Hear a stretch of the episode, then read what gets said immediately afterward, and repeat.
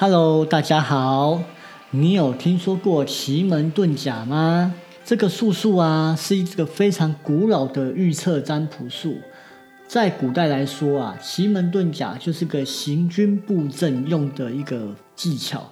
它主要是把元帅藏起来，这样在打仗的时候啊，就能避免元帅在第一时间被干掉，造成群龙无首的状况。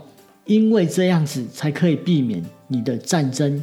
的获胜，因此奇门遁甲呢，就是可以用来躲藏跟占据有利的位置，然后呢，透过这些有利的位置或躲藏来进行反败为胜的功能。在古代来讲，最厉害的莫过于诸葛亮，他曾经做了八阵图，把陆逊引到那里面去，陆逊却跑不出来，还要不是因为他的同诶诸葛亮的老丈人的帮忙。不然，我想陆逊应该就死在八阵图里。而且，他这个八阵图是诸葛亮在世的时候就做好，让他死后，陆逊带兵攻打过来的时候才中招的。所以，你看诸葛亮在死前就已经把这些事情都布局都布好。因此，奇门遁甲也是一个布局的方式。在年代再近一点，就是刘伯温了。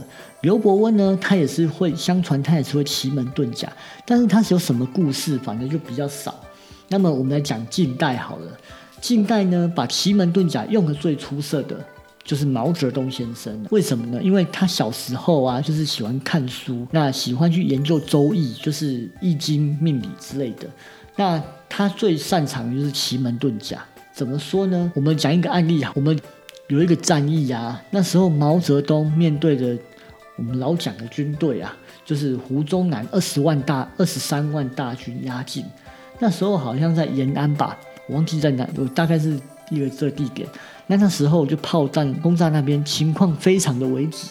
可是啊，毛泽东就比较很轻松做派的，然后在那边做自己在做的事情。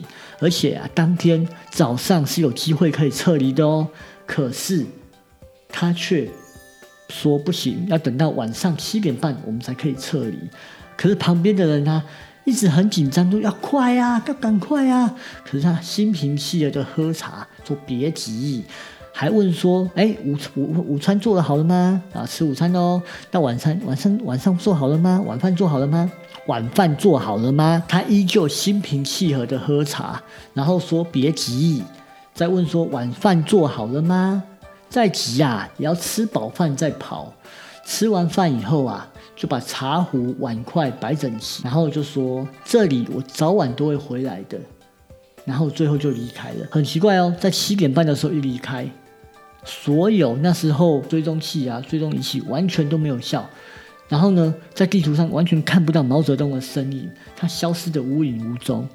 因为啊，在祁门啊有一个门叫杜门，杜绝的杜，杜门呢，意思就是。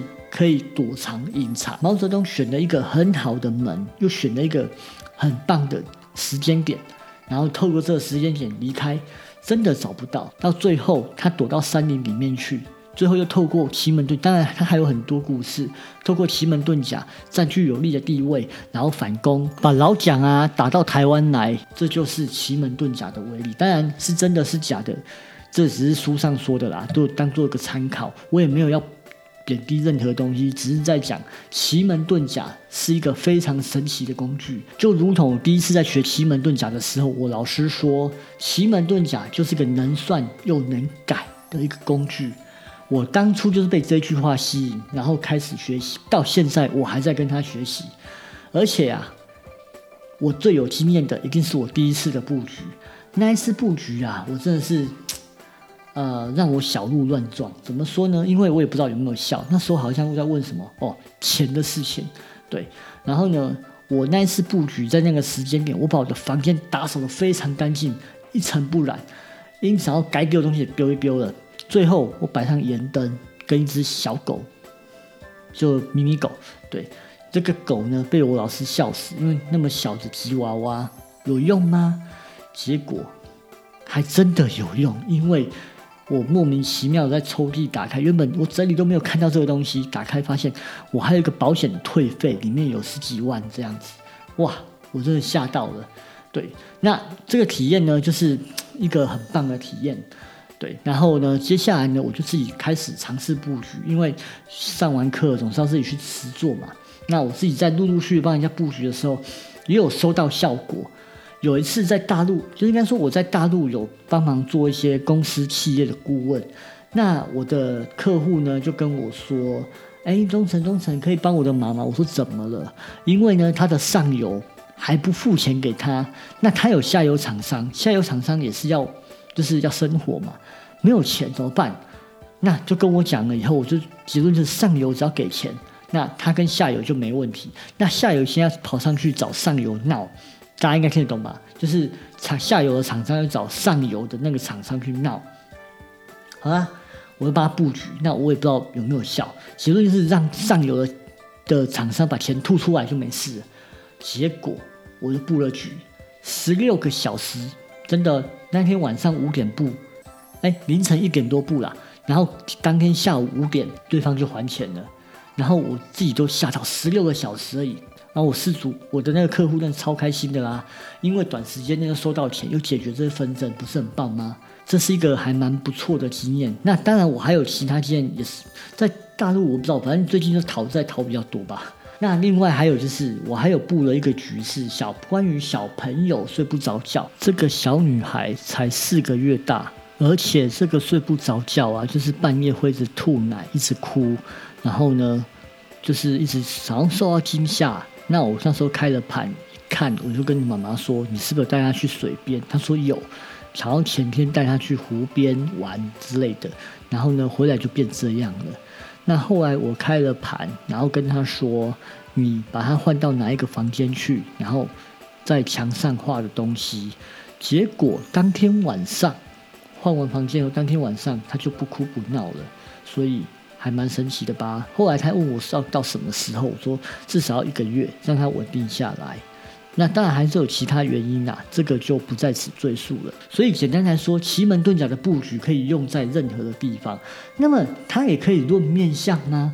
事实上当然可以，因为法无定法，万法皆通。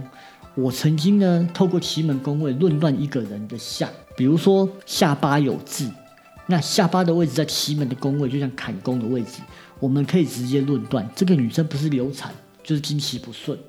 那男生呢，就是跟下属不和，还有精子不足。